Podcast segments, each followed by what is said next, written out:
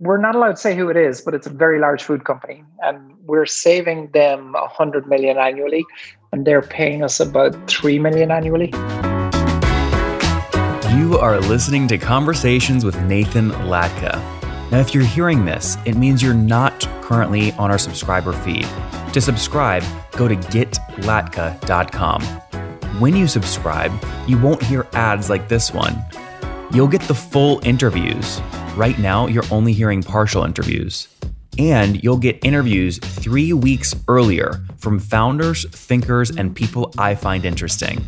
Like Eric Yuan 18 months before he took Zoom public. We got to grow faster. Minimum is 100% over the past several years. Or bootstrap founders like Vivek of QuestionPro. When I started the company, it was not cool to raise. Or Looker CEO Frank Bien before Google acquired his company for $2.6 billion. We want to see a real pervasive data culture, and then the rest flows behind that.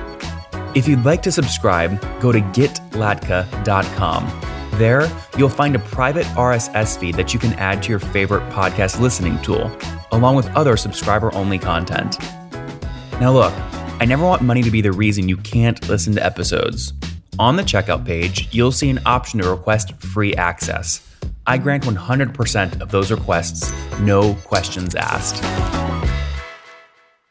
Hello, everyone. My guest today is Norman Crowley. He founded and sold three businesses for over $750 million before the age of 40. He's on a mission to cool the planet and is the current founder of an energy efficient company, an electric car manufacturing company, and a solar energy company. Norman, you ready to take us to the top? Yeah. Okay.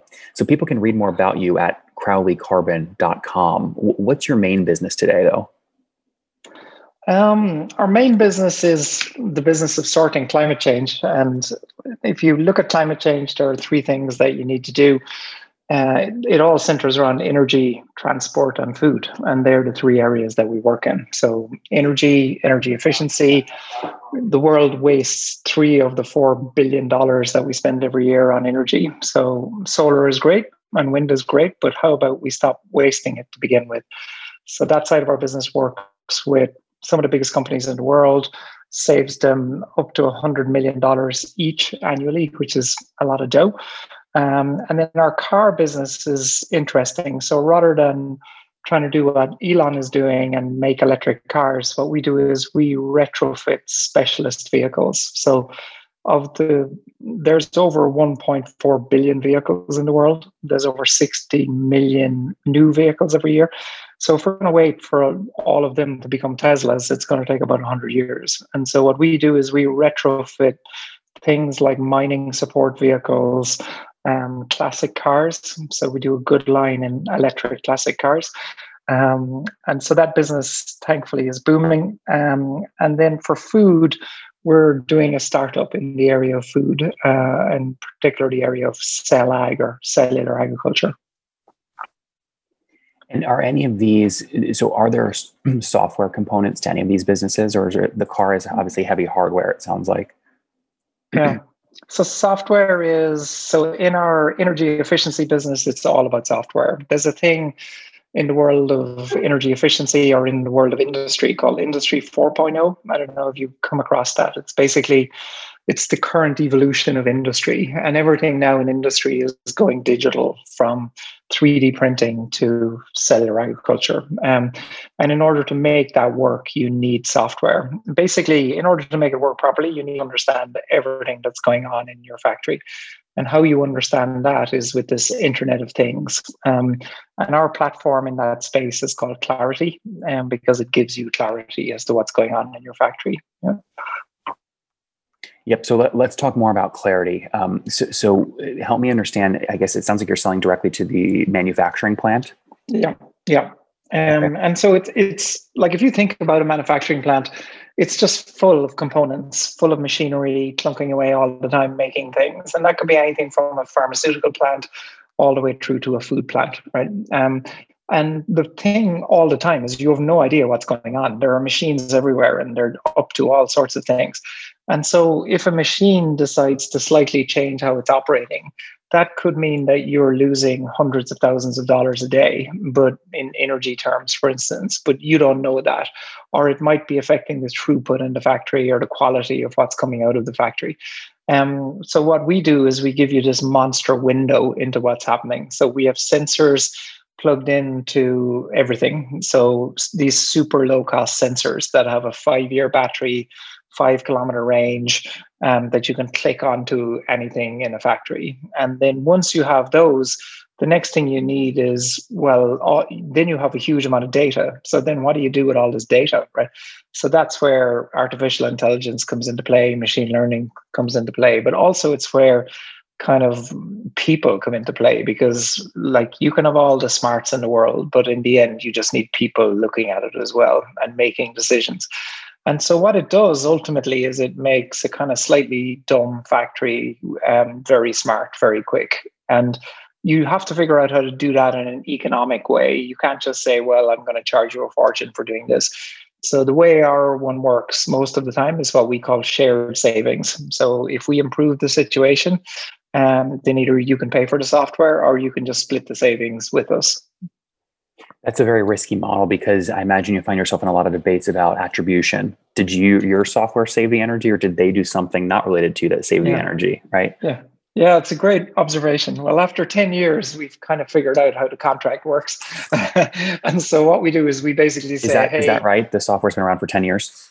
Yeah, it's been around for 10 years. It's getting slicker and slicker all the time, but um, it's um, it's been around a long time. And like some of the biggest, it's great. Like some of the biggest companies in the world use it. Like three of the top four food companies, seven of the top eight pharmaceutical companies, um, and we're operating in kind of 23 countries. And this is so, impressive. So Norman, let's let's mm. really I want to hyperfocus. You're doing so much, but this is really interesting to yeah. me. So I want to I'm going to mm-hmm. naturally ask questions about this. So there's a two part play here. There's an IoT play where mm-hmm. you have to sell an upfront hardware expense to get the monitors installed, and there's an upsell related to the ongoing fee, whether it's a cut of billing saved or a flat software fee.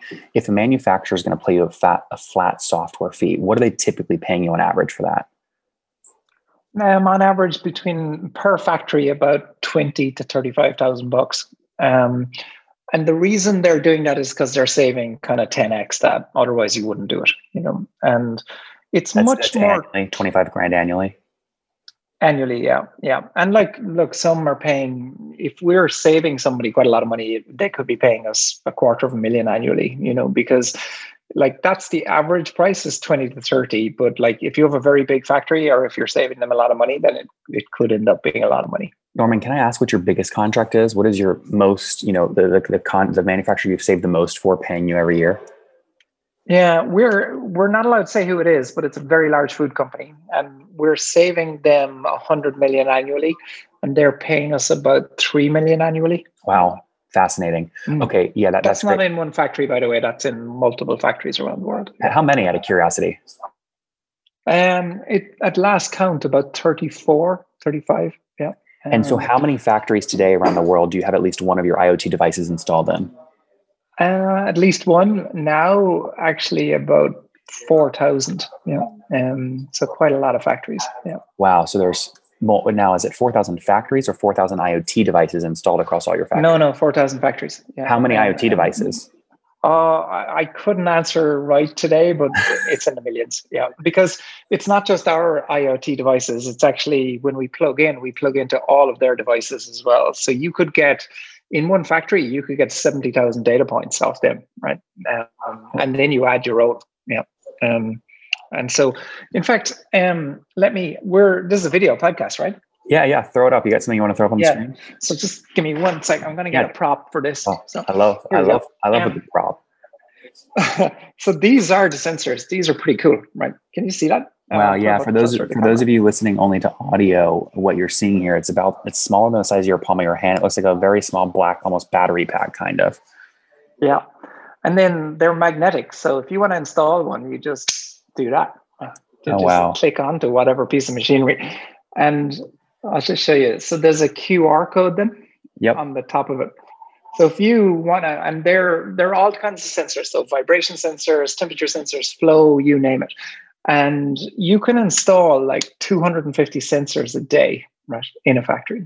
So it's pretty it's pretty phenomenal. And so you can make a very old, clunky factory with no data available, and within a day, you can know everything that's going on. You know, and then the big trick then is it's not really a tech problem after that; it's a people problem, right? Because mm. then you've got to you can do all of this in a factory and make it all smarter and alert people to problems, but the people who run that factory have to really engage with you and a lot of the time what happens is the ceo of the whole group he wants like or she wants energy savings and throughput savings and quality improvements. But at a factory level a lot of the time they want just can i can this do my esg report so i can say how much carbon i'm saving so i don't have to spend saturday night working on these stupid reports all the time?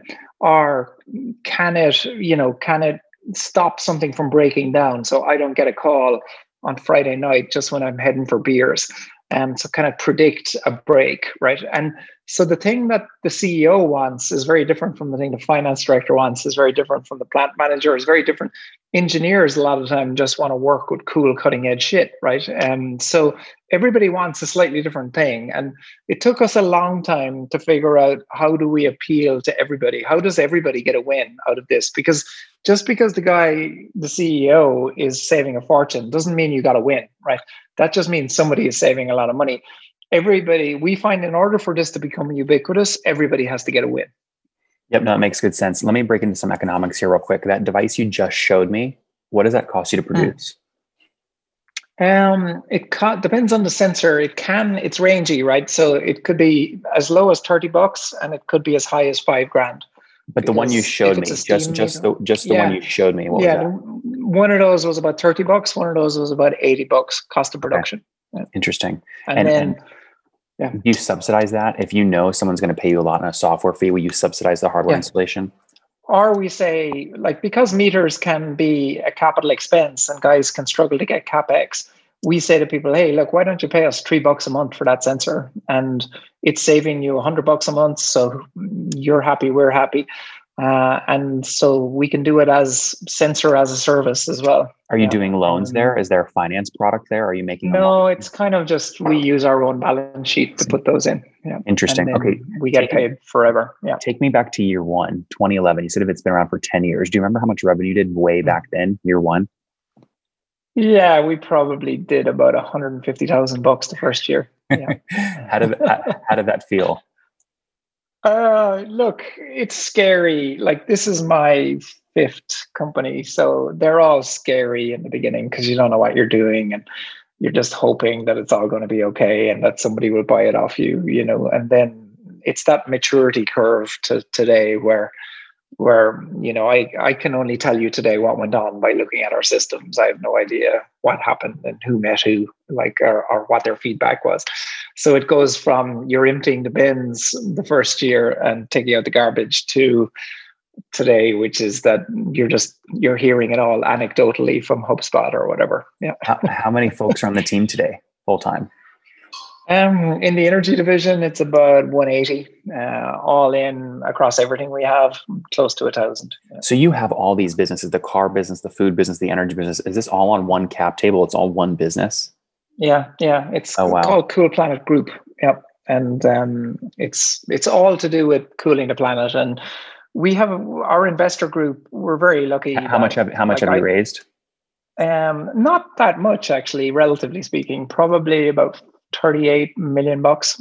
Um. So, um, like up until the beginning of 2020, we'd only raised um, 5 million bucks into the business and we were in 23 countries. mm-hmm. So I think raising money is not, you know, I know there's a path at the moment and everyone does series A, series B and all of that, but I would encourage people not to put a whole lot of stead in that. It is. So you just you just recently did a thirty-three million dollar round. Then it sounds like, huh? Yeah, that's right. Yeah. Um. So we took on a strategic partner, which is a French group called T2, and they're a climate change or what's called an energy transition fund, and they're a billion dollar energy transition fund, and they are fantastic because you know, it's one thing just to get money from a bank, be it a venture capitalist or an investment bank. It's another thing to have a partner and somebody who believes in the mission.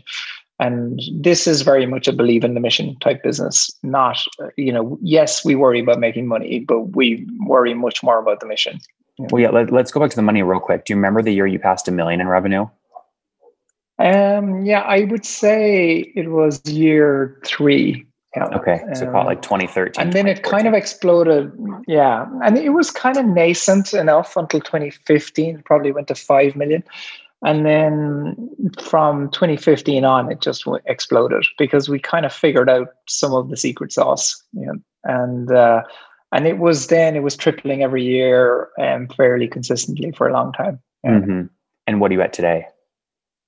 Yeah, we don't disclose that, but it's big. Yeah, it's in the hundreds of millions. Yeah. Yep. I mean, I can we can we can take four thousand factories, right? Times that twenty five thousand dollar average. Yeah, that's a hundred. Yeah. Some of them are getting it on the cheap. Some of them are getting it expensive.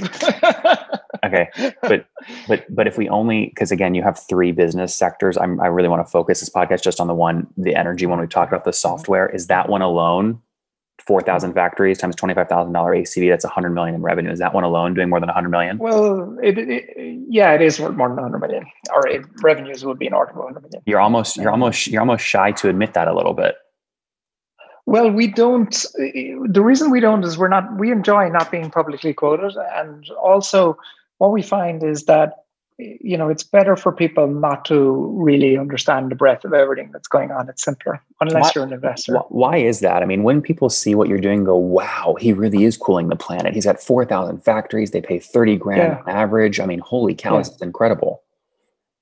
Yeah but what we find is that competitors if if competitors understand every single thing you're doing and your margins on everything then that's not so good. Yeah yeah but even if they knew that so they're not they're not norman yeah. crowley Mm, no, and I, am not worried about them really catching up. I'm more worried about them competing with us on a bid and knowing what margin I we're see. getting and all that kind of stuff. You know, um, so and also I floated a company in the mid 2000s and I did my quarterly reporting and my revenue disclosures and all of that. And I much prefer that our group is is not on the market, and our goal is not to float this business. Norman is we scarred just, is scarred for life after his foray into public markets. He will never talk about metrics yeah. publicly again. yeah, no, we don't. we we disclose things like how many tons of carbon we're saving and things like that, but that's it. Well, um, I think I think these numbers tell a more compelling story. So the ones you've chosen to share, I want to thank you for for sharing mm. those. Um, um, yeah. So, so talk to me a little bit about are there synergies on how these three different businesses work together? Like Elon Musk, mm. right? There's a mm. battery business, and then you mm. do solar mm. tiles, and then it also powers Tesla mm. batteries, right? Do you have these synergies? Mm. Yeah, we have crazy synergies. In some parts, we have crazy synergies, and I'll explain those. In other parts, they don't connect at all. Like if somebody spends a million bucks for an electric classic car, then there's no tie-in to energy whatsoever, right? Um, but in the bigger parts of our vehicle business. So if you think about putting an electric vehicle into industry, then it has to have a charging infrastructure that we deeply understand. It has to have solar, well, it should have solar to supply some of the power. And then also, if we're doing your electric vehicles, what's the point in having EVs if you don't have an efficient plant as well or an efficient office? So they dovetail very closely. And what we're building now is what we call ETAS. So ETAAS. So is energy and transport as a service. So you you get the vehicle office for a service fee, and that includes the energy that that is supplied to the vehicle. And also because on top of that, we can get the vehicle tacked as what's called a VPP, a virtual power plant. So when the vehicle is plugged in, it can help to balance the grid as well. And so that's the first area where they're all fully integrated. And then where food comes in is if you're doing cellular agriculture, which is the control of a bioreactor to create meat, for instance, well, we happen to understand controlling bioreactors deeply because we have a lot of brewing customers and a lot of pharmaceutical customers. And so they tie together very well, actually you know, this makes tons of sense. Now, if you look at, don't disclose the actual revenue figure, but if you take the whole pie of all three businesses, what mm. percent of revenue comes from each if you had to break it oh, down? It's, it's, all about energy at the moment. Food is cellular agriculture is a startup, almost no revenue. And um, and then cars is is smaller and but is coming up very quickly. Big EVs are, as you know, are exploding at the moment, completely exploding. Got it. So your business that we've talked about today, the manufacturing, one of the physical devices, that is your 99% of your revenue today. The other two are really startups. Yeah, yeah, yeah, yeah. Like I, I can disclose in cars, cars will do Mm, well, next year is easier. Cars will do about 70 million next year. This year it'll do hard to tell with the pandemic, but it'll probably do something like 15 or 20. And what that'll give you a flavor for the speed of growth. Yeah. yeah, that's that's good growth. What did it do last year, the car business? Oh, like it was well, 2019, it was a startup with two well, 2020, people in a shed. 2020 right? though. So 2020 it did about two million, that kind of way. And how do you get so, to the two million? So this thing is on a, the value of all the cars, or is that actually your margin on? yeah, car? yeah. No, no, that's if you added the cars. It's not that many cars last yeah. year. How many so cars? the curve is scary, you know. And it's um last year would have been about twenty cars. Yeah.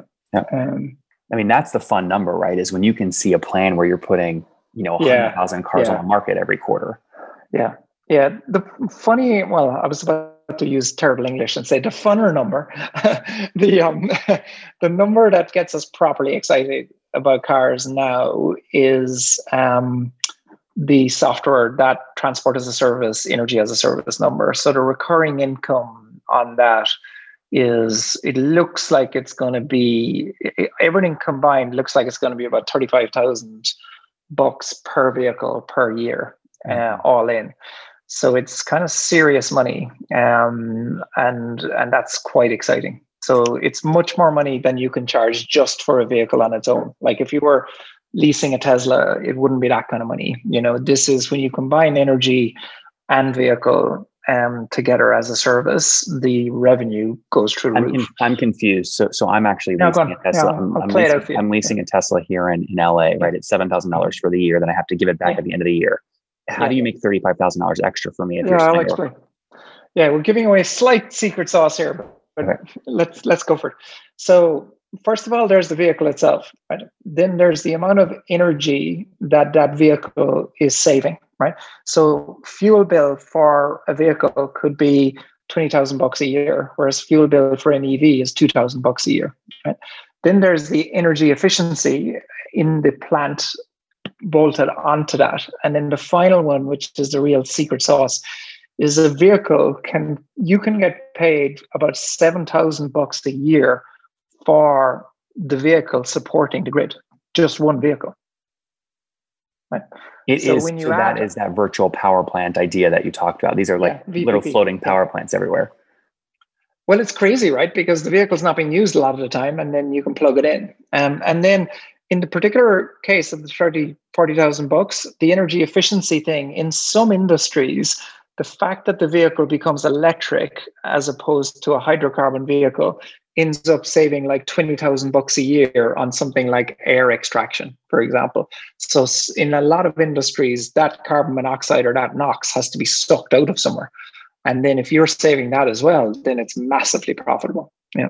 Yeah, Norman, this is great. I could talk to you for a long time. Let me hyper focus on one or two last questions before we wrap up. On the IoT business, where you install the thing in the 4,000 manufacturing plants, one of the things I always mm-hmm. talk to SaaS founders about is if you have an IoT play, usually your net dollar retention once the installation happens goes through the roof. Nobody churns. Are you seeing the same mm-hmm. pattern? Do you have higher than 120% net dollar retention? Yeah, we have greater net dollar retention um, every year, so negative churn, right? Yeah. And the reason for that, there's good news, bad news. The good news or the bad news is getting a customer in our industry is very difficult because you have to install stuff. You can't just convince them to use your CRM.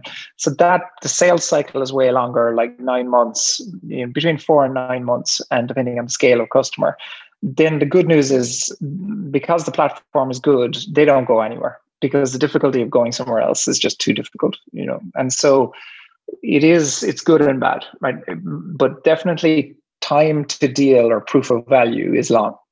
And then is your number one way to drive upsell revenue, like you did with your biggest customer paying $3 million per year, really just selling addition them installing your hardware and additional plants and, and yeah, more plants, more hardware, more value actually, because the more you can save them, the more sensors they'll put in because the more they'll want to save. And that's that's getting very big, you know, and um, and our team who run that are exceptional. You know, they're they're serious industrial engineers who really know where they can add value. And you're talking kind of PhDs who really understand process and stuff. And what we find in competitors is they have a lot. They can give you data in a bucket, but they can't tell you what it means. And the customer wants to know what it means. They need to know what it means. And so that's where you need people and AI and stuff as well. If you don't have that, you don't have anything. Norman, before we wrap up with the famous five, last year, how many pounds of CO2 did you take out of the air? You know what? It's kind of embarrassing, but without going on our website, I can't tell you that. And a, a couple of years ago, and I've stopped looking, a couple of years ago, it was the same amount of CO2 as all of Dublin, which is the capital of Ireland, uses. Yeah. So because some what, of the why factories, don't you, why don't you publish? Why don't you publish? I mean, isn't the exciting number? It's on our website, but yeah, oh. it's on our website. you just don't know it. You just don't know it off the top of your head. I just don't know. I've stopped looking. Yeah, I yeah. see. And I also, see. we haven't integrated cars into it yet, so it's probably not as accurate as it should be right now. Got it. All right, Norman. Let's wrap up with a famous five. Number one, your favorite book. Oh, um, Delivering Happiness by Tony Hsieh. Number two, is there a CEO you're following or studying?